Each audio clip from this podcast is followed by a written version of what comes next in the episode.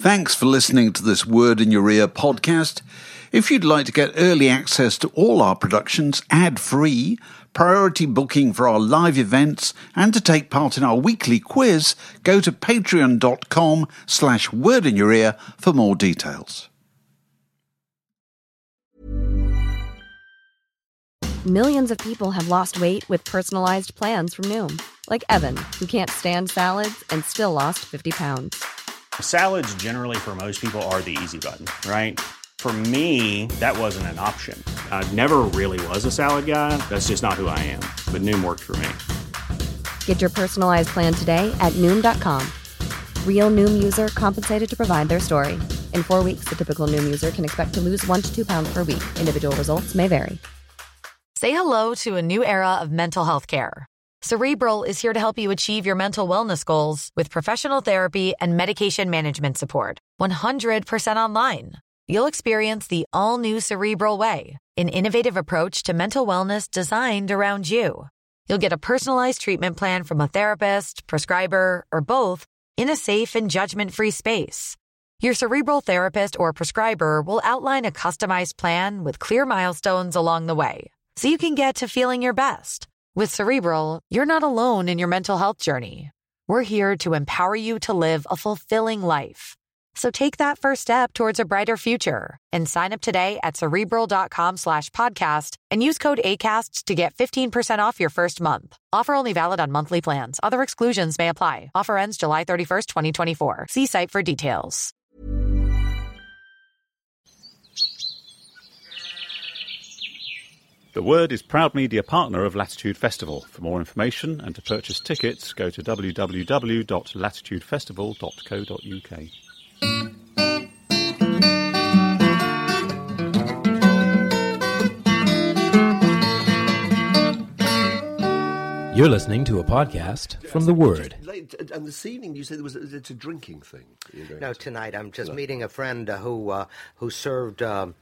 a couple of decades at Warner uh, at the, as as the head of Warner Country. He's a Brit and a very nice fellow, Andy Wickham. He produced a couple of records for me. We're getting together, and so being in London is like uh, a great. Uh, reunion for me. We have a friend, my wife and I, a friend by the name of Penelope Tree. We've known her ever since. I mean, for a long time, and uh, from she's also um, one of the big mavens of the pop era. You know, Maven is a great word, isn't it? whatever it means. What does that conjure up a maven? Well, to me, it's like um, it's under that category. Uh, uh, think British, speak Yiddish, or no, it's the converse. That's right. Yeah, think Yiddish, speak British. But there's something kind of slightly supernatural and uh, immensely powerful about a maven. There- yeah, yeah, and she was. She was one of those uh, uh, uh, figurines uh, that decorated the pop uh, era. Uh, when we're talking about the '60s, and and I don't think the '70s really existed, except for a little disco. Well, we'll get, we're going to get to that in a moment because I wanted to ask you a li- just a little bit about uh, about each section of your of your fantastically Yeah. illustrious career. Starting with, I suppose, our first sighting of you was in in the 1950s. For some reason, I think in a film with Grace Kelly. That happened. That's right, Alec Guinness. I would How use that name because he's a very fine fellow, and showered me with a great uh, paternal affection, uh, g- uh, sending me uh, Christmas gifts for the next five years. After that, he was a very kind man. And How uh, did you finish up to be and Alec Guinness? I tell you, Alec Guinness epitomized to me what it is to, to see an artist achieve some degree of notoriety or celebrity. But celebrity was not the beast it is now. And you know, people are clapping at the American president. So people go into the office that their people are clapping for him. He is a servant. He is a servant of the people, and not to be clapped at. That's You should have ridiculous. been at our royal wedding if you wanted a dose But of yes, but that you see, but this is a different thing. This is America supposedly stepped from monarchism, and now you see what rock and roll has become is monarchism light. It's to me, it's the same thing, but in in different in different uh, in different clothes. It's the worship of celebrity. And, that presumably has a negative effect, you think, on their artistic I think that it has a corrupting effect. But when I knew Alec, when I, when I, Well, I knew when I worked, when I worked with Alec. when when I but when I worked with Dear boy. the, the dear yeah, yeah when I worked with that great actor uh, I uh, I saw such modesty and such fluency too. You could go to a restaurant, sit down, have a bite to eat, unmolested. Now, people I know who are so famous they can't go out and buy their own clothes. Uh, they can't go to a restaurant.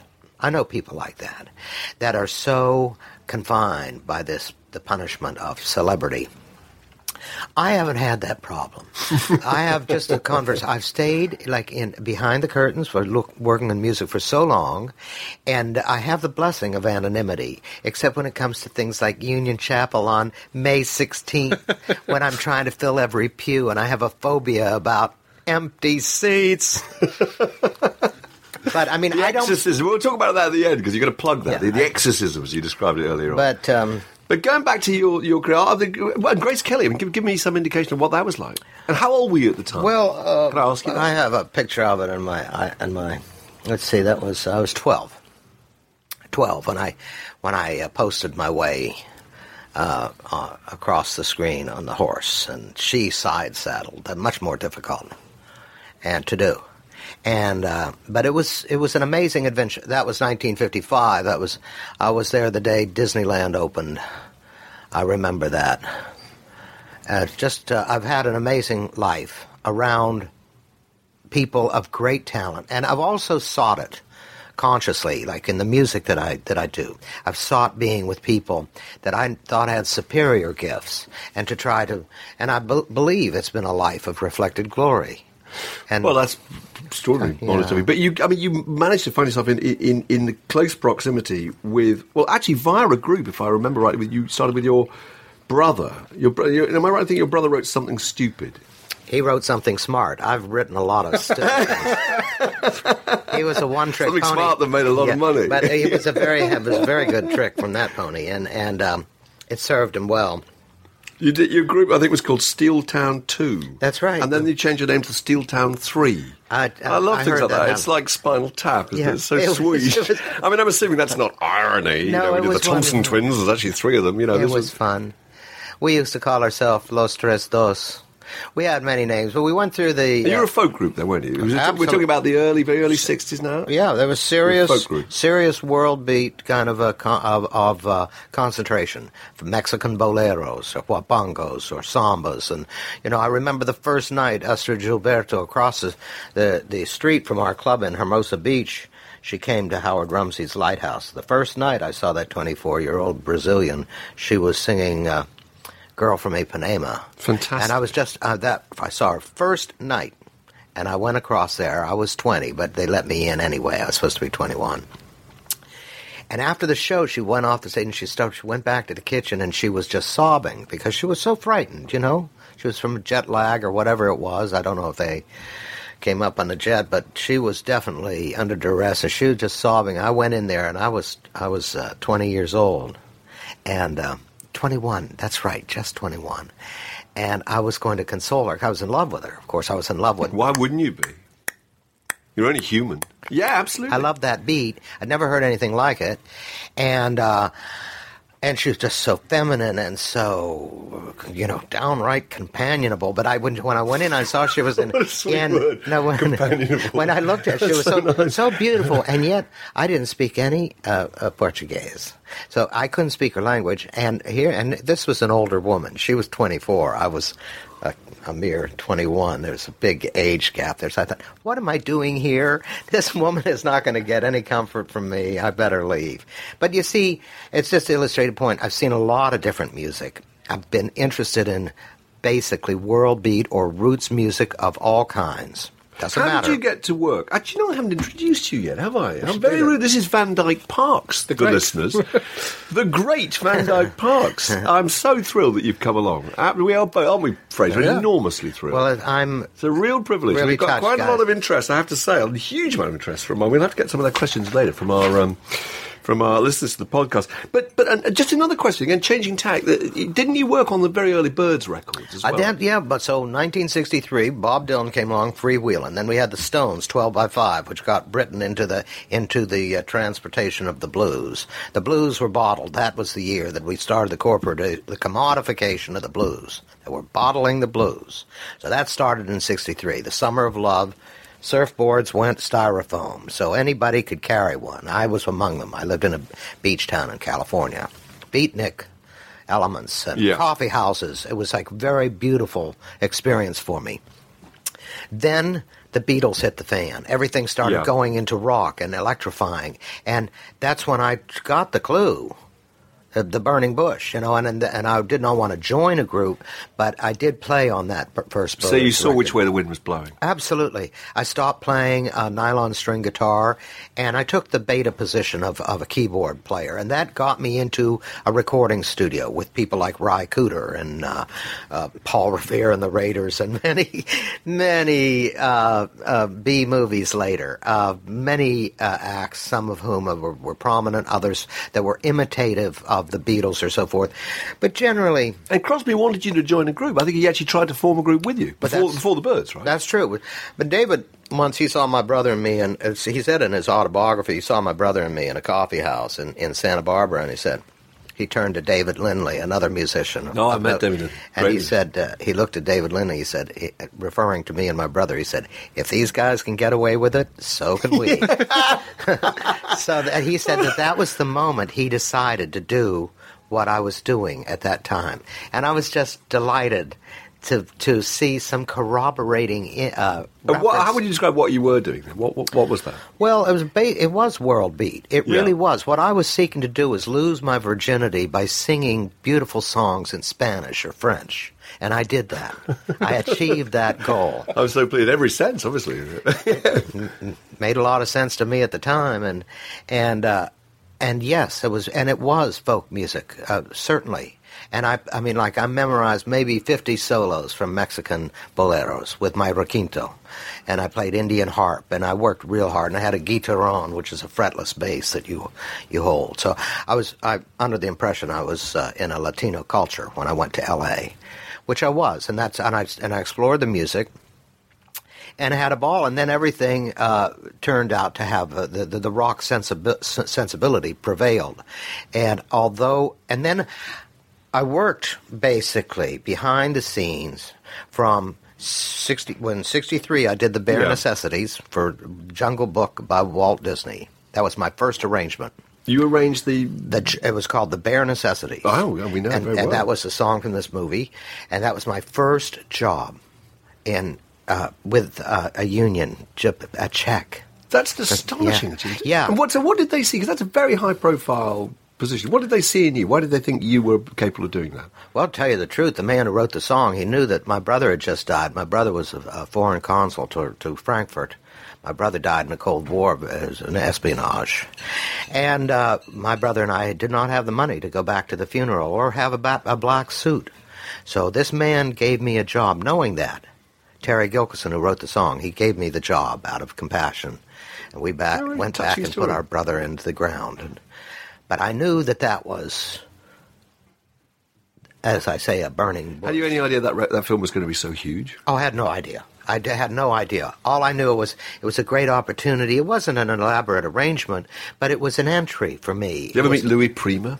Oh, I met Louis. Who sang Prima. the oh, yes, King of the Jungle song? Oh yeah, absolutely. Uh, uh, and uh, and uh, Phil Harris and uh, uh, Thurl Thurl Ravenscroft. Zippity doo dah, zippity yay. That bass singer. I met I met all these guys. So I was in heaven. But then I went ahead and worked in the studio. And when, I, I did it so anonymously that my mother once said to me, she said, at some point when I was a brunette, my mother said to me, she said, uh, she said, Van Dyke, m- my husband and I, I love my father. She said, We've always marveled that you put your retirement in front of your career. Because, in fact, I, I you know, was, you know, lack of ambition. what's going no i was working very hard but you know i'm thinking i'm thinking you know working on music and doing arrangements and and i love that position i loved the position going up about 1969 uh, i loved the idea of, of uh, arranging for ry cooder But, but no, just I mean, always people get like on to Ry Cooder, but I, I don't want to miss out the Beach Boys. I mean, I, I've personally Mm. got enormous interest in them, and I know a lot of people listening have. And, and, and you know, you, you were asked to, to write the lyrics for Smile when you said Yeah. at this point the Beach Boys are phenomenally successful. Absolute top- What do top of the heap. What was to Brian Wilson? It was envisioned he could choose anybody. Why did he choose you? Which is funny to me because really, truly, but Brian was to me, he was the Beatles and George Martin. He did all of those jobs, and uh, so I was Very well put. I was astonished by him, and uh, we just happened to meet. And the only um, I had written a song which it was called High Coin, and then I wrote this song, and it had some. Uh, when t- in times of wonder from down, when times and places effervesce in words of wonder from down under, I'm no less, I'm fine. It's my time. So Brian heard this song. He heard, he saw that I was working on on songs, and he needed a lyricist. And also think that uh, strategically, he realized that the Beach Boys had been comfortable in like, pardon the expression, bougie. It's what my daughter called bourgeoisie Oh, right, a little, bougie. a little bougie, a little uh, Eisenhower era comfy chair, kind of like Right. passe. And Brian, I think, in one fell swoop, wanted to to get somebody who was decidedly uh, um, counterculture, and uh, he didn't know that I was counter counterculture as well. I was. I was so co- counter anything. a little bit bougie like I him. was, yeah, I was counter, counter, but but I but I believed in, in a lot of the things that Brian. Well, there were things that we shared, uh, things that we shared in our uh, youth and wonder, such as uh, the hymns, a love of the hymns, Yes. barbershop, confirmational. Uh, the, the, t- to me, and you look at the Smile cover, the Smile, the uh, the the original art. Yeah. Which, by the way, will be used in this new box set. I've held, I've held every configuration of the Beach Boys Smile, which is coming out this year, I think in September. When I go back, I'm going to write some notes on it, uh, which is very nice for them to have asked because, of course, it, I, I felt that that the, uh, that the whole thing originally I thought was was a disappointment because it wasn't released. Well, we're going to come to that. Can, let me just ask you one other thing. I mean, the, the, of cliched uh, historical version of the story is, is, is the is reduced to a competition with the Beatles.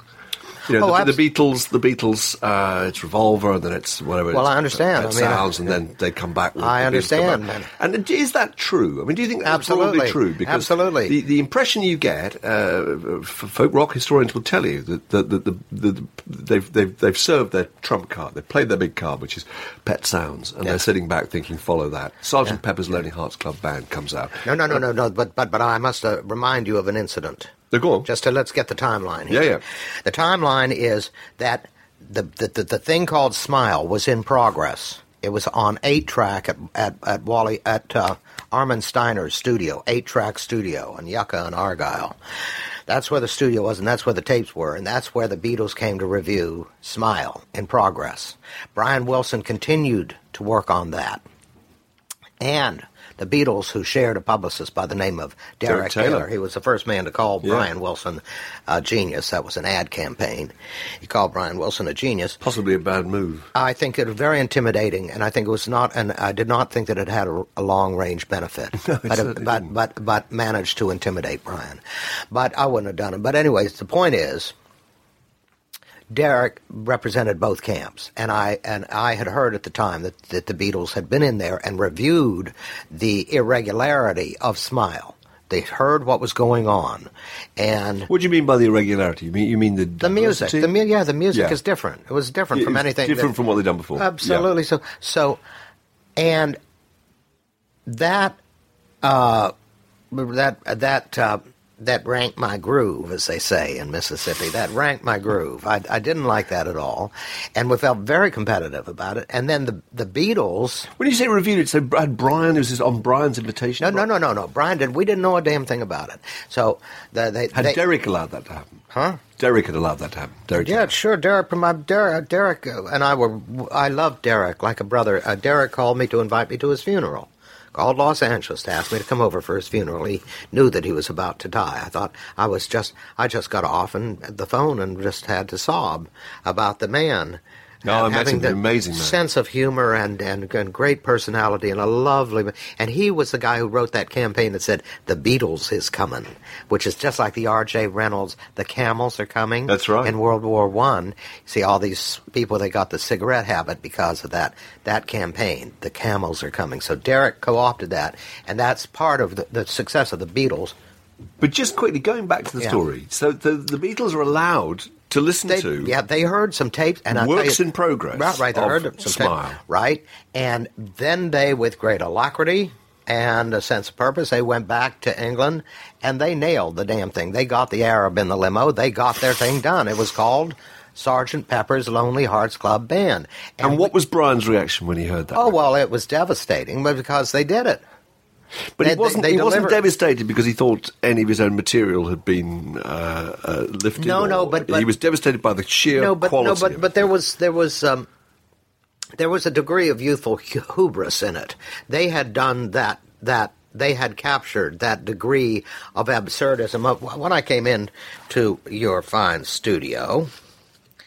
And I saw Fraser's card. There's Frank Zappa. Now Frank Zappa was an absurdist. Yeah. So I'd already been down that road. I'd I'd trod that tread. with Van Dyke is, is holding up, in fact, uh, viewers, uh, Fraser's own card, which has the, the cover illustration from, from Word with Frank Zappa on it. Superb. That's Yeah. your calling card, isn't it? It is. Go on, Frank so, Zappa. so yeah, but I mean, so I, I'd heard m- uh, music that was kind of uh, you know uh, outside the box, and um, it didn't bother me too much. But uh, there was that degree. Both Sergeant Pepper and Smile, obviously, uh, in their inception, were going to take. We're going to ask a lot of a loyal audience. They were going to take an audience into an, an entirely new area. Of, They were a challenge. yeah, a challenge for an audience. And of course, you know, I don't think uh, when you work, you're not- thinking about what is somebody else going to think about this. I think you have to be true to yourself. I think artists do.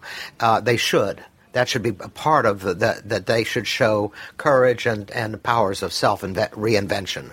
And and that's But it all falls apart. I mean, if, if Cabin Essence turned up, I think, on 2020, Surfs Up finishes up, obviously, on Surfs Up, Heroes and Villains is on Smiley Smile. I mean, eh, piece by piece, the material that you made was issued, but Yeah. it was never issued until quite no, recently. it's all an apology for it. You know, it was always uh, tremendously equivocal. And and until So why, just going back to the game, why, why didn't the record come out? What's your version of that story? Well, I don't have a version.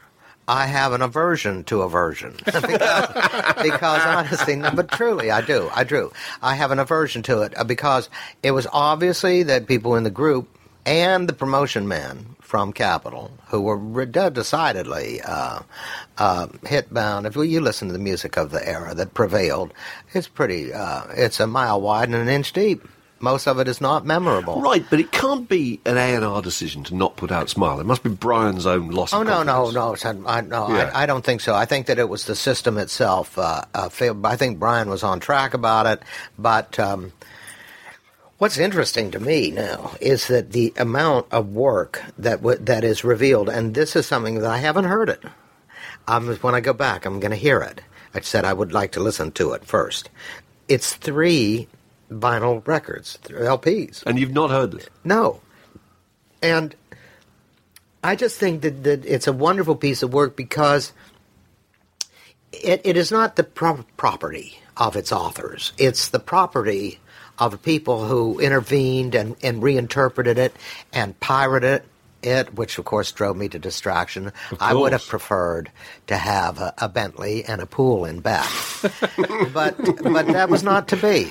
But your bicycle is parked outside. But I, I, I got it, you know, and uh, um, so Tell me about. I mean, funny enough, we, the last uh, last week we had was it last week? Neil was in. It was Neil Tennant of Pet Shop Boys, and I asked him a, a very corny old question, but it always interests me, which is was the greatest song ever written. And his his decision was we had two actually, Alfie, didn't he?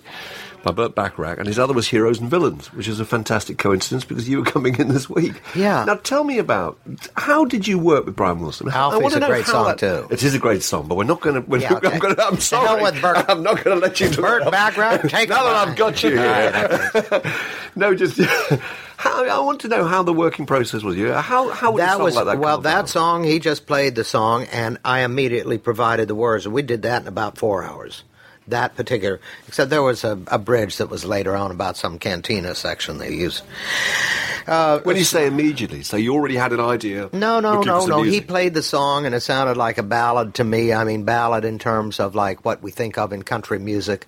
A song that has a through line or something a miniature uh, a, a, a story a, a story uh, it tells a story. It reminded me very much of that same Marty Robbins El Paso type of thing, and I wanted to. And and in in Lit 101 in in in school in literature, they say the first thing you do is write what you know, and what I knew was how that I had come to California and I had this impression of the Southwest, and I wanted to capture that in that song. Wanted to do what I did, so I thought doing the through the art of cliche, as it were, and I, I do believe there is a, an art to cliche that it should be used powerfully. Bear in mind, this is the same time people like Roy Lichtenstein or or or, or Andy Warhol or Robert Rauschenberg in the mm. visual arts. Pop was big. Absolutely. Pop was real big. Even Huge bright colours. yeah, and even like Cartoonish op, op art and cartoon Yeah. consciousness. All of that was in the visual arts. It's just natural that it was in Smile. I mean, it was music that was struggling to become something of its own and have a really contemporary kind of transparency, to be part of what was happening, that close to what was happening. Not something that was safely, uh, it was not to recite old victories, musical or otherwise. It was just to go somewhere new. And so that song, Heroes and Villains, came uh, within hours, and uh, every Fantastic. every word. uh, I've been in this town so long that back in the city I've been taken for lost and gone and unknown for a long, long time. I fell in love years ago with an innocent girl from the Spanish and Indian home of the heroes and villains. Once at night, Cotillion squared the fight, and she was right in the rain of the bullets that eventually brought her down. But she's still dancing in the night, unafraid of what a doodle do in a town full of heroes and villains. Every one of those words was a note. So I never once suggested that we lose or gain a, a syllable for my own convenience. And everything just by honoring the melody, the house of cards started to rise. Fantastic. And that was, That's yeah, it was an act of God. It was really, pardon me for using the God word. No, that- no, That's just to like, free. that's to just kind of like explain that, that I wasn't in charge, but I was very fortunate to be where I was at that time, serving that man who was so talented and, and his, and I think that his youthful, uh, is eh, the fact that his ambition didn't outreach his ability. The song delivered on a major front, and that's where we started. But I, I find that stuff so fascinating because you think of the combinations of lyricist and, and musician and how difficult it is sometimes to make those two things compatible. Well, it You know, the lyric might come first, the music might come first. One's not going to budge, one's not going to give. Well, in know, those cases, saying, and- music was always first. In, in those cases, uh, the music followed the the, the, the the words followed the music, and that's which I thought was the, my obligation to him. And uh, that's why he bought me And a you really sa- I'm seeing a smoke-filled studio late at night, and you were sitting there writing this in pretty much one take in four hours. How, no, you, no, no, no, no. That was in the broad. That was in broad daylight. This was Right, to but it was a get- four-hour- This was that's this, why I'm no. This was in broad daylight, I'm and this was and this yeah, and this was just to get uh, acquainted. I mean, I went up to his house on Summit Ridge Drive. We went up to the house and wrote the damn song. It did it to uh, to like to make sure everybody understood that we were going to get some business done here. I was going to follow faithfully follow uh, um, the uh, Beach Boys legacy with the loyalty of a dog. I was going to work hard and become a lyricist. Of course, I didn't know what a lyricist was supposed to do. I had no had no idea. Again, what a huge advantage. Yeah. So I was amazed, and uh, and as I still am by the by the creative process, because I've found out. Some people have asked me questions relating to songwriting because it's my favorite. I mean, it's it is my obsession. That's what I do. I either write songs. I would expect it to be. Or I or I try very hard to uh, frame other people's songs with uh, with um, with orchestrations or arrangements that don't uh, that don't add uh, uh, any uh, that that don't draw too much attention to themselves, but support the artist. But Brian must have been thrilled with the fact that he's he's built this kind of this sonic confection, which as a uh, as a young kid when I heard this stuff on the radio, I was aware, even at a very young age, that, that it, it seemed superficial. Yeah. And it was lyricists like yourself that brought this new dimension to their. Their to the concept of the Beach Boys. Well, it's- So you it know- gave it a kind of depth and it gave it a, a, a, it's a a, funny kind of minor thing. chord. It's a funny thing too that yeah that it, it did have. It's like what what us, they had a serious musician, It was a serious musician. His name was Edgar Varese, and Varese made up this thing called Frank Zappa's great hero. Yes, Who Frank Zappa Yeah. rang on his 16th birthday. I understand. It was his present from his father. I remember stuff. and he uh, and uh, the music musique concrète was this tape to tape sensibility where you just cut something off and go into something else, and things uh, uh, were highly interruptive and an- anecdotal. Schumann once, Robert Schumann in the 19th century, talked about things like that when he would call it uh, an evaporation. Things would evaporate, and and I love that word. So this is what Brian was. He was not afraid to do that. He was very deceptive. You notice that happened in in um, in uh, Good Vibrations, where it slowed down in the middle. Wonderful. It slowed down, and you looked at Different it, movements. at an adolescent dance show on TV, and the kids are stopped. They don't don't know how to dance. Some promotion man said, "Oh, this is my worst nightmare." I was with a ca- Capitol promotion The man. party's ended. When they started, yeah, when they, they stopped dancing. They, they were confused. Well, they got used to it, and eventually, people decided that the song was worth its salt. And so, I do that, by the way, much differently, not so celebratory. Um, but as I reflect on uh, heroes and villains, I put that in the show because it's very part, much a part of my life. You put out v- a very terrific um, solo albums, you know, Song Cycle, Discover America. And, you know, we wrote a piece actually recently in, in Word uh, about the advertising campaigns um, in the 1970s that very much supported the idea of the immensely credible and, and critically well reviewed artist who didn't sell. Yeah. Now, you didn't enjoy enormous sales, but you got an enormous amount of, uh, of, uh, of applause from Well, those in the know. It was it was uh, to me the opportunity. I made all my mistakes in Song Cycle, but then again, uh, and and I think What that- mistakes were those? Oh well, uh, um, they of course they are obvious, but the thing is is filled with thought. It's With filled with thought. thought. It's filled with thought. Is that a mistake? It it can be, um, but there was. Uh, but the thing is, Should have a sticker on the album. But that- filled with thought. but warning, that- but- warning, yeah, warning, filled yeah, with thought. Yeah, uh, no thought. Yeah, it's what Zappa used to call the mind police came in. That's right. They came the mind the mind police. They came in and started to tear it apart. But the fact is. Years later, you know, I went up to a hotel room. I was invited by the harpist Joanna Newsom. Come up here and listen to these songs. I did. She had her harp. She rented a harp in the hotel room. I went in. I took my wife, so I wouldn't be alone with this lovely young woman. I didn't want to give her the idea that I wanted to jump on her, which of course had occurred to me would might be more fun than talking about work.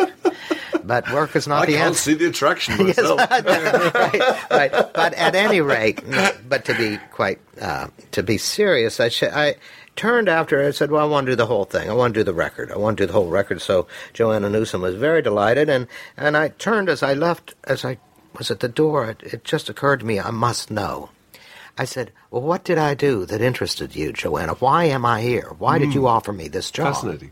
Why do you try? Thought maybe she heard a U2 record or no, Rufus Wainwright or something. She said it was Song Cycle, How wonderful. and I thought, you know, I just wanted to weep. I thought, you know, this is so beautiful that that that uh, a young modern uh, from a contemporary artist, a generation Age away, 23 or whatever she would yeah, been. that I was migrating to another generation, that I would serve another generation of musicians, and it just it touched me deeply. No, I'm quite so sure I'm not so pressed to get immediate approval on things, but I think it is okay to uh, to just continue to put the shoulder to the wheel and uh, uh, allow the jury to arrive in time.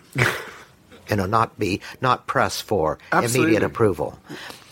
But I've had I've had a great adventure on each. Well, let me ask you about. I mean, uh, we, unfortunately, we, oh, we, we spent all day for this because this is That's right. absolutely fascinating. Uh, the, the various people that you work with, uh, just some impression. Can I just give you a couple of names? Yeah. Um, I mean, you made a record with uh, Lowell George, or you did certainly. Lowell was a genius. on, he was uh, like a brother. Spanish Moon. Yep, Yeah. yep. And Spanish Moon. Tell me a bit about him. I'm putting Spanish Moon on my sampler of of of, of uh, arra- I'm putting out a CD of of. Oh, what do you call it? Of uh, arrangements I've done with Excellent. different artists, from Bonnie Raitt and Lowell George and various people, that um, and uh, and I'm I, I'm I have enough cheek to call it Volume One, part, part un. I should have called it Part Un, but I didn't call it Part Un. I called it a Volume One, and uh, that's coming out as a CD along with the downloads of my new singles will be available in a couple of days on iTunes. But putting out some But loads. How does it work? You're walking into a studio and there's Lowell George in there, and uh, Well- he- he's always looking for horn arrangements. What's the next step? Well, oh, well, with Lowell, uh, Lowell I loved Lowell's work, and um, uh, he had very interesting. eh, First of all, uh, Lowell's favorite blues musician was Howlin' Wolf, as was mine. And Howlin' Wolf was I, I'm. I was born in Mississippi, so was Howlin' Wolf. Unmistakable voice. Absolutely Yeah, yeah, unbelievable. And to me, he was the greatest of all the, the blues musicians, the most innovative and incredible uh, uh, powers of deception and so forth, and uh, emotive force. Well, Lowell loved this guy too. So we and Lowell, as a matter of fact, had later on been in the Zappas as I had. Not, I mean, didn't stay long because he had other things to pursue. And Lowell went. When you say in the Zappas, you you, you, were In you the were- Mothers. You were, He- you were part of the group. Weren't I was in the group, yeah. Did he give And- you some kind of name, or uh, did you? Did you he gave me the name. Uh, um, uh, my name was uh, was Pinocchio. So, and I felt like I was at a bad boys party. I did. which album were you on? Were you on an album? I'm not what didn't make an album. Is it touring Uh, but? I just all I have is uh, to corroborate this is a few musicians. Jimmy Carl Black, as a matter of fact, last year he's he was uh, the Indian in the group, but Jimmy Carl uh, was living in uh, Hamburg, and he called me and asked me to join a tour. They were going to have a tour called the Grandmothers of Invention. and I just couldn't do it. I just, I'm sorry. That was a little too rough and tumble for me. so, yeah, yeah. So, I mean, uh, but another person who was in the Mothers who was uh, uh, is uh, still alive is um, uh, Elliot Ingber. Oh, great, yes. And he said, recently, he said to me, he brought me a bottle of wine at Christmas uh, last year, and he said, You know, we could never understand. Just one day you stopped showing up. We didn't know what happened. you know, I didn't like being called Pinocchio. no, no, no. no I, I didn't mind. I, I got. I, I enjoyed the experience. I learned a great deal. But like I say, I learned what I learned was I was with a man who was totally without fear of going out of the box, you know, and um, Was he as ruthless as made out? I've seen film of him. Uh, I'm fascinated. Oh, yeah, no, he was a very and, and it's man. it's just extraordinary the detail where he's, he's he, when he when he when he auditioned people, uh, he, he would often only get people who'd been academy trained for a start, Yeah. and then he would give them uh, absolutely impossible music, Yeah, no, music be- play, be- or then make them play it and make them play play it up a quarter tone. beat him up. no, no, no, definitely, definitely. He knew how to do that. He was uh, he was always uh, in uh, uh, rank display. He was a leader. And but he did that. He demanded a lot in his in his degree of abstraction. But you see, I've always felt that the idea is, in spite of my bad boy reputation, I've always wanted to to play on accessibility. I've never wanted to pu- leave someone in a puzzlement. I mean, there's a last. No, I, I was going to ask you that. I can really sympathise with that because it must be very hard to be in a group like the Mothers and put, or, or, or the, the Magic Band and put all that effort into being one tiny cog in a giant jigsaw that is somebody's own personal fantasy. Yeah, yeah. And as you say, is partly designed to leave people perplexed. Yeah, and, yeah. Uh, well, you know, there. Uh, I want to tell you something.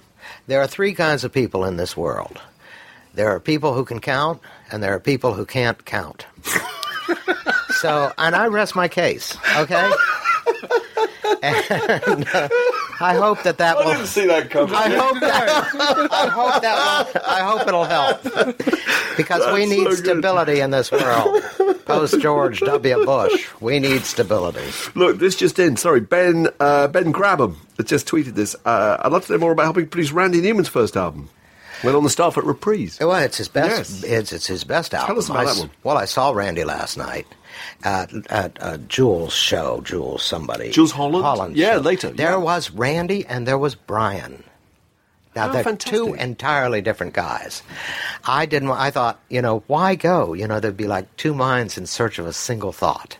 Why should I go see these RTDs ready to? With thought. You know what? You know, I just didn't. But I realized I, I was very happy to be there to, to see this show, and the music was incredible. But um, the Randy Newman, rec- in, in answer to this gentleman's query, and thanks for the, the thought, uh, uh, Randy Newman's album uh, was a marvelous thing. I told Randy last night, I said, you know, I went through the piano bench. I have a piano that came into our house in 1911, March 11th. It's been in our family over 100 years. And I found that I had stored an arrangement to Vine Street, which is a piece Randy wrote for me, slightly biographical, biography light and in it was the imposition of the Beethoven uh, uh, um, uh, Ode to Joy. Yeah. Quotation is dee dee da da da da da da da da da da da da. And it, that was on Vine Street, on the word Vine. And Randy uh, last night reflected of how happy he was that he said, I, I thought that was the best assignment writing I ever did.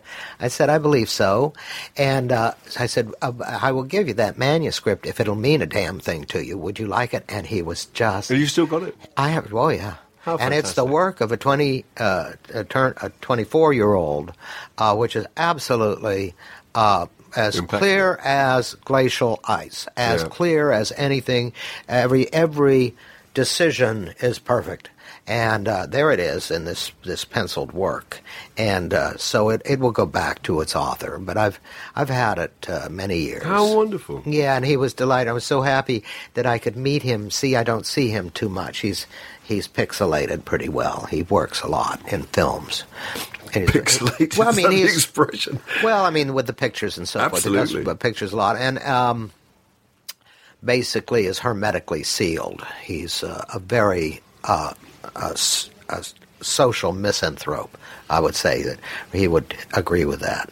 He's a person who likes to be alone and miserable.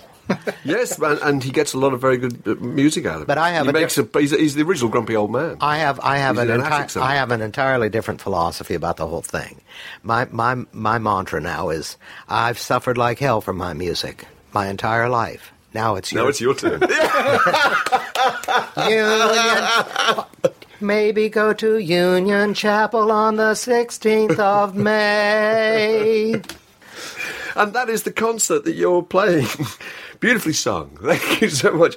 And described earlier as an exorcism. It's it's at the Union Chapel in Islington. And what will it consist of? I think it's you and a trio, isn't it, Van Dyke? The the uh, I am being um, um, uh, uh, uh, joined by Claire and the Reasons, who are a quartet. Um, I'm having a, a guest cameo. Ed Harcourt is coming to. Oh, to- And he's a lovely fellow. And, Brilliant and piano I just wanted to see him again, and uh, I asked him if he would, you know, make me feel like add to the hospitality. He says, "There's that," and then I will have a trio back me, back me, and we're going to make a dust. We go, that's uh, shake and it just up. give give people some clues as to what songs you might be playing. Well, I'm going to play uh, some uh, songs that that uh, uh, that I have written from the get go. I'm going to do the. Uh, uh, I'll do a song from Smile. I'll do a song from S- Song Cycle, one or two songs, one or two songs from every album I've done, plus songs which I, I haven't recorded um, that uh, reveal that I do have aspects of uh, being old and in the way, being disgruntled, be, being less than satisfied Randy with the world Newman-ish. we've. Uh, and, well, Randy Newman made an old man out of me, and it's enough to make Stevie Wonder. Take off that tutu, Desmond. Take off that tutu. Thank you so much for coming in. Absolutely delightful. My pleasure. Lovely to see you. Thank you. This is a junction in the word podcast. It separates that bit from this next bit. Magic. Look at the state of you. Have you have you actually been to bed? Not really. Um, I had a bit of an incident last night. Um, I went to see Pete Doherty in, in Shepherd's Bush, and I think he's got this kind of. Is that a personal visit, or was it you watching him performing in a band? Yeah, I was watching him play, um, and he was. Uh, I have to say, he was shambolic at best. And um, I'm quite a long time you would fan. have I was been mortified if you hadn't been, surely. Well, it wasn't. I, he seems to playing his uh, his foibles now. It's, it just wasn't good. I mean, he just d- didn't seem to be able to play or sing properly and you know hold it together at all. Really, it was just him and an acoustic guitar, and you know you're obviously really open to the elements. You've got to be good on your own. But if it was anybody else up there, they wouldn't have got away with it. He just sounded like a like a junk bloke in a pub. But having a go. presumably he played to an audience of adoring acolytes, uh, 100% of them looking exactly like him, who applauded loudly his every move. Yeah, I felt quite the other one out actually. I was expecting to, you know, to be really taken back. I saw the Libertines last year and I was really impressed with them. But um, no, it wasn't. It wasn't six out of ten. I'd say bit disappointed. A bit Okay, flat. 6 out of 10 sounds generous, actually, from the review you've just given us. I used to live in a flat in Kilburn. I've never told this story before, but uh, and it was I shared it with a photographer, an NME photographer, who'd done a lot of work with the Libertines, and uh, they were playing in London. And one night I woke up one morning and uh, stumbled down the hallway and, and went into the front room, and there, lying on the floor, I'm not going to reveal which one it was, was a member of the Libertines, his girlfriend. so that's something you don't see every day. Oh, my lord. Yes. Nice. That's very nice. I once walked up the, the stairs of a flat in uh, Ladbroke Grove to discover a member of the, of the Clash, un- unconscious, clutching a bottle of, is it called Mescal? Is it that uh, Right. tequila that's got a bug in the bottle? Uh, anyway. Is, is that a clue to the identity of the uh, of the person? It was the, it was it was Paul Simonon. okay. Yeah, but that's exactly what he would expect him to be doing. But now look, the point is, you clearly haven't slept, or did you sleep at all? If so, where? Well, it's all kind of above board. Um, you see, I'm I'm I'm off the booze at the moment. I'm I'm, I'm doing a hundred day experiment. So I got home and I was it was late, but I was you know I was perfectly compos mentis, and I thought I, I, I brought along my, the, wrong key. So um, I thought, oh man, I'm locked out. What do I do? And I didn't think to try the door. Um, I thought the Boy Scout in me just went. And this is you not drinking. Yeah. the Boy Scout in me just went. I know. I'll sleep on the trampoline. It's soft. So um, It's what we all do. that was the only rationale for it, really. So I got on the trampoline and sort of tried to wear my bag because I was a bit nippy. I tucked everything in, so I tucked my socks into my trousers and my, my t-shirt into my pants and just became this giant onesie and um, sort of slugged it on there for a little bit. And um, So when you turn over in your sleep, presumably there's a great lurching sensation, and it was a bit uncomfortable. you're virtually doing a somersault. I've got a man bag, and I, I tried to wear it because I was getting a bit nippy, and I was wearing this little tiny denim jacket, um, which is not meant for boys, and so I was getting a bit of draft. So I tried to put on my bag, as you do, but it wasn't really working out for me. So I, I didn't really get to sleep for or ever really. But then, then I heard this rustling in the bushes, and I, I was a bit tired. You know, I got a bit paranoid. I thought, oh my god, what is it? A fox or a badger, or a, or a snake, or and I, I was going through my head what it could possibly be, and just in, just kind of sitting there thinking about what I would do if I was suddenly suddenly snared upon by, by a fox or a badger or a, or a wildebeest. Um, and all those scenarios ended in me either running away or ninja kicking them. there, was, there was no real contingency plan. And I kept, I kept sort of making myself big at varying intervals just to let this creature know that, you know, I was a human being and I had some, some sort of perceived hench and it shouldn't, you know, mess with the, with the big man. I think I staved it off. Uh, What it was you never discovered what it, what it was? I didn't. I like to think it was a bear, but uh, I've got no conclusive. What part of the world are we talking about? This is High Wycombe, Uh, this is Braintree. Braintree in Essex. Yeah. Good God. Um, the wilds of Braintree. Now the point is, you've seen Pete Doherty. Yeah. You've had absolutely no sleep. You you've kept a wildebeest at bay. You've slept on a trampoline. You've had you know you you you're barely with us. But I'm still going to ask you to generally big up and promote the three favourite tracks on the CD. Why? would- Actually, there's a picture of the staff. Where is it? Here we are. And tragically, you don't appear in it. Here we are on page seven. You're being held in a framed portrait, lovingly, I think, by uh, Nick Nack Schilling, our office manager. Where were you on that day? Why, why weren't you? I can't remember. You weren't there anyway. I was snoring my head off in a car between Manchester and Oxford uh, with Left with Pictures. Um, I think when I was taken. So um, it's my in memoriam photo, isn't it? It, looks It does like look. It does look as though you and Juliet Cromwell have passed away. Rather sad you're being held in rather respectfully in these framed pictures. But you were well, you were well, you were touring with the band, presumably. Yeah, we had a little mini tour. So uh, we did Manchester on the on the Wednesday. Then on the Thursday we, we travelled down to Oxford. Which band was it? Uh, Left with Pictures. Oh, uh, the, okay. the, the Twee the Twee Chamber Pop fellows. Oh, yeah. Um, but I slept all the way. I was just Chamber just pot or chamber pop? Chamber, cha- chamber Pop.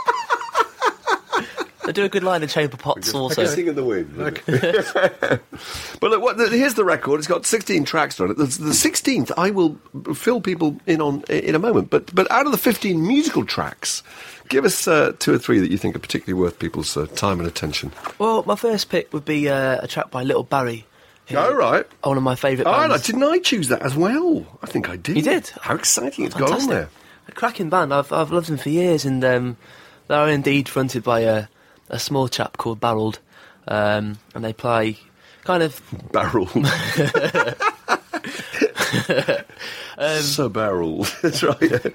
It does sound like it should be It should be, doesn't doesn't it? Yeah, it does. Yeah. But they play a, um, a very very decent brand of um, modern blues rock with a with a twinge of soul, and um, I've liked them for years and years and years. And this is off their, their third album, I believe. Um, it's got a bit of a Motown edge to it. It's uh, it sounds really really really good. And on drums, Steve Steve Howe. Is that right? Son of Steve Howe, rather. Yeah, Virgil. Dylan Howe. He's um Which one? Which spelled not Dylan? uh, no, it's for, I think Dylan's uh, Dylan's Wilko Johnson. That's right. Sorry, he's got two drumming sons. What a family! Incredible, What a ridiculously talented family. it is. That's absurd. How fantastic! So that's little Barrie. So what others? Give us a, give us another a couple of um, ones to look out for. Um, another another fave would probably be the um, the sorely missed Poly Styrene. oh yeah. Um, This is her comeback album, um, Generation Indigo, and it's uh, it's a nice slice of uh, of um, gutsy synth pop um, called Kitsch, which is um, it's very good. But obviously, she passed away shortly after. Passed away very this. suddenly. Yeah. I was very uh, knocked back by that because she was in fact down to do an interview with us on the Friday. Oh, really? So she was obviously no one was aware, including herself, of how unwell she was. Very, very tragic. But that's great to have her on the record. Fantastic track called Kitsch, and, and one more. Give us one more. One So more. it's like proper radio, this, isn't it?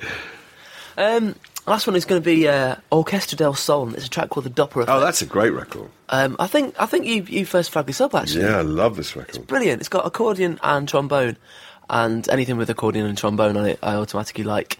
Um, so it's just uh, it's just a winner because of its uh, because of it because of its um, what's the word? It's, it's makeup. That's two words, isn't it? Is that hyphen count? Likability.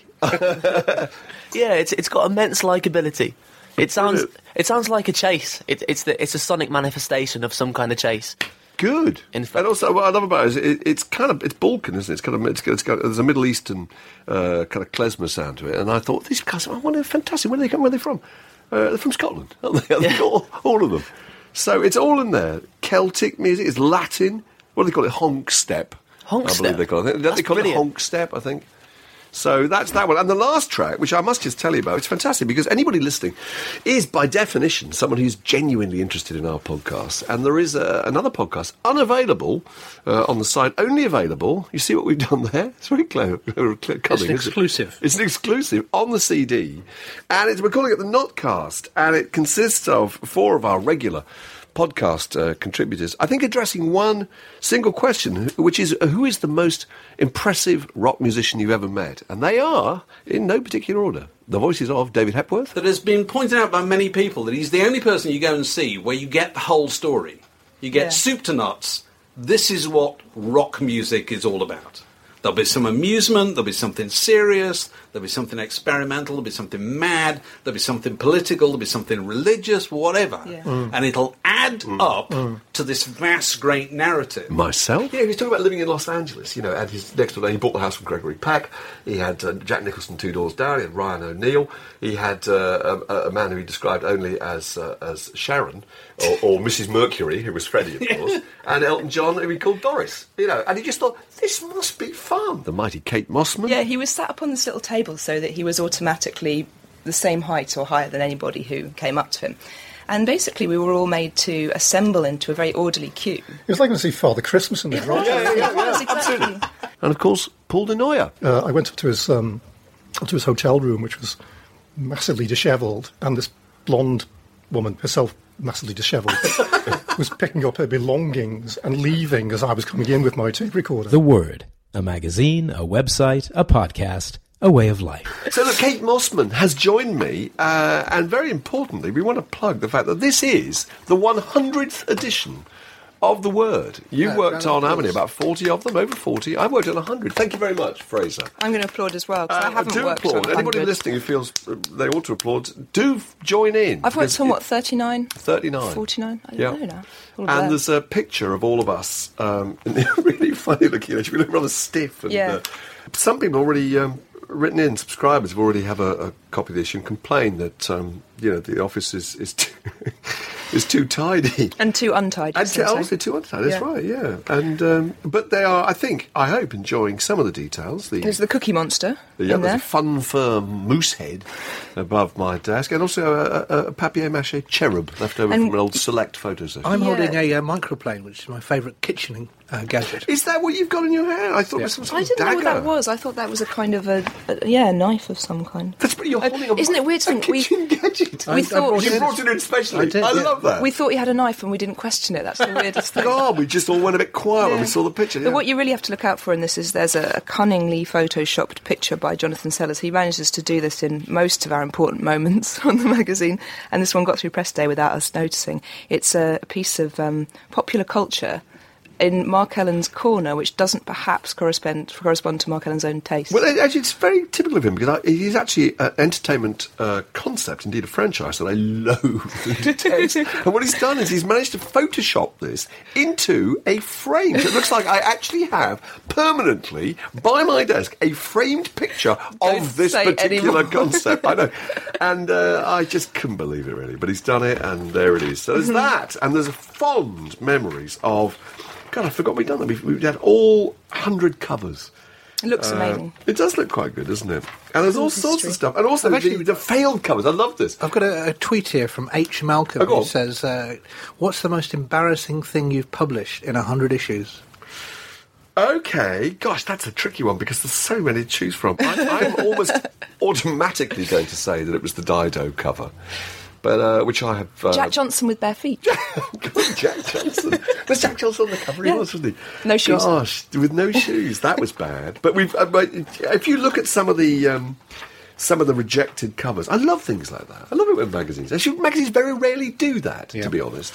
I wish my favourite magazines would say, do you know what, sometimes... Because most magazines are terribly... Kind it's all been terribly It's been great. polished. It's been a great ride, yeah. But we are particularly British and self-lacerating Yeah. uh, in our Each of these ability to- covers, I have to say, is analysed as well, which is interesting. that's they're not right. just they're not just set next to each other. There's a little a little bit of analysis on each one, which makes for about a month's worth of reading. I think. And there's a picture here on page 12 of the cover that was we were going to run before we changed. I changed at the last minute uh, my mind and put Jarvis Cocker in a fur hat in the Arctic on the cover. that one definitely and goes have down in been history. doing a it? terrible time for it. And look at the things we've got here. There's a piece, an interview with Ricky Gervais and Stephen Merchant, which is really strong, I think. I Didn't you think that he, was he's good? brilliant on this kind of thing. I think explaining why stuff is funny, he does better than anyone. I think. fantastically good. It's very technical interview. I mean, it's not full of laughs, which I like. Mm, you know, it's not some show-off journalist trying to be funnier than he is. That's going to be a hiding to nothing. It's him explaining the details and the agonies they went through to get the office because it's the office's 10th anniversary. The office absolutely right. Amazing details. They talk about the fact that. Um, you know, they, they, they made it deliberately stifling, that the lights were too bright and the colour was turned down to make you feel that awful claustrophobic fug of being in a real Mm. That office. slightly you know. green sheen over Yeah, there, yeah. it's really fascinating. Talking of fugs, there's the fugs as well, and a great picture of Paul McCartney. Very, very odd picture. Extraordinarily odd picture of him in the Mullican tyre. Taken at we think about seven o'clock in the morning. Yeah, I think so. Polly Harvey, that was good. Oh, there's great, fantastic Oh, yes. best and worst. Describe the best and worst. The best and worst is best worst hundreds. So it's everything from the best, um, uh, well, the worst hundred years in history to hundreds and thousands. 50 of cent, 200 confectionery. yeah. that kind of thing. We've already had a solitude. complaint actually from. Who was that from? It was from uh, the.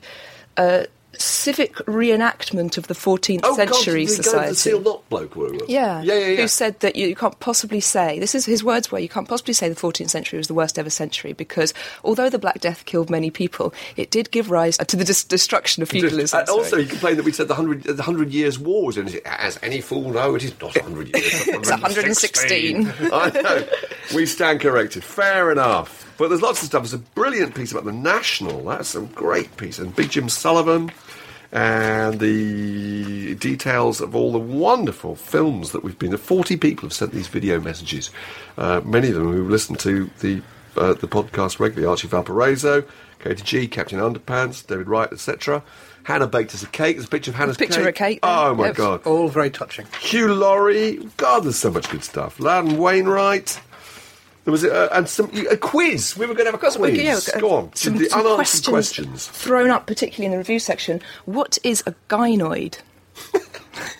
This is a word that we we've used for the first time. It sounds gynecological. Medical. Yes, it Yeah. does. What is a gynoid?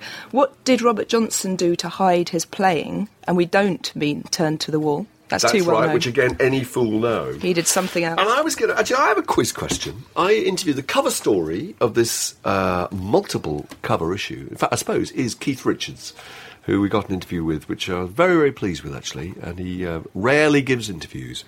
And uh, I went over to New York and spent an hour and a half fooling around with him. And one of the things that, one of the extraordinary things he talks about is something that that, that I've waited 36 years to ask him because I saw the Stones at uh, Knebworth Park in 1976. And if anybody listening was also at the Knebworth concert, they were supported by 10cc and I think uh, the mighty Lynyrd Skynyrd. He would have loved that. You I see, know. You love Lynyrd My Skynyrd. ideal concert. And uh, it really was good. And uh, they played on a giant stage with an inflatable tongue and huge inflatable lips. It was the Stones logo turned into a massive, great blow up pink pneumatic stage. But key point is that 10cc were meant to come on at 10.30 and the Stones, sorry, at 9.30, Stones at 10.30. And when the, before 10cc came on, there was an announcement saying there's been a delay, there was some technical problem. 10cc came on an hour and a half late, by which time people were hurling bottles of warm wee in their direction and, and blamed the whole of this wait on 10cc. And there was an allegation from 10cc Is to this, me. is this the quiz question? Two years later, yes, maybe I should just. I was going to you're, you're, you're flaring your eyebrows. I'm about to give it away. That's absolutely right. No, you will have to buy the hundredth edition of the Word. Thank you so much to find out what actually delayed the Stones' performance. And I'll give you one clue, which is it wasn't 10cc's fault. Yeah. It's a very hardcore story, and Keith Richards admits to uh, what actually happened, which is pretty pretty entertaining, I think. Anyway, all of that is in the hundredth edition, which is out today and available in all good bookstores.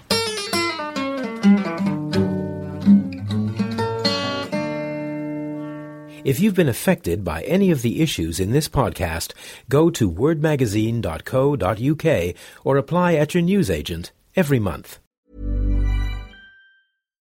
The number one selling product of its kind with over 20 years of research and innovation. Botox Cosmetic, out toxin A, is a prescription medicine used to temporarily make moderate to severe frown lines, crow's feet, and forehead lines look better in adults. Effects of Botox Cosmetic may spread hours to weeks after injection, causing serious symptoms. Alert your doctor right away as difficulty swallowing, speaking, breathing, eye problems, or muscle weakness may be a sign of a life threatening condition. Patients with these conditions before injection are at highest risk. Don't receive Botox Cosmetic if you have a skin infection. Side effects may include allergic reactions, injection site pain, headache, eyebrow and eyelid drooping, and eyelid swelling. Allergic reactions can include rash, welts, asthma symptoms, and dizziness. Tell your doctor about medical history, muscle or nerve conditions including ALS or Lou Gehrig's disease, myasthenia gravis, or Lambert-Eaton syndrome and medications, including botulinum toxins, as these may increase the risk of serious side effects. For full safety information, visit BotoxCosmetic.com or call 877-351-0300. See for yourself at BotoxCosmetic.com.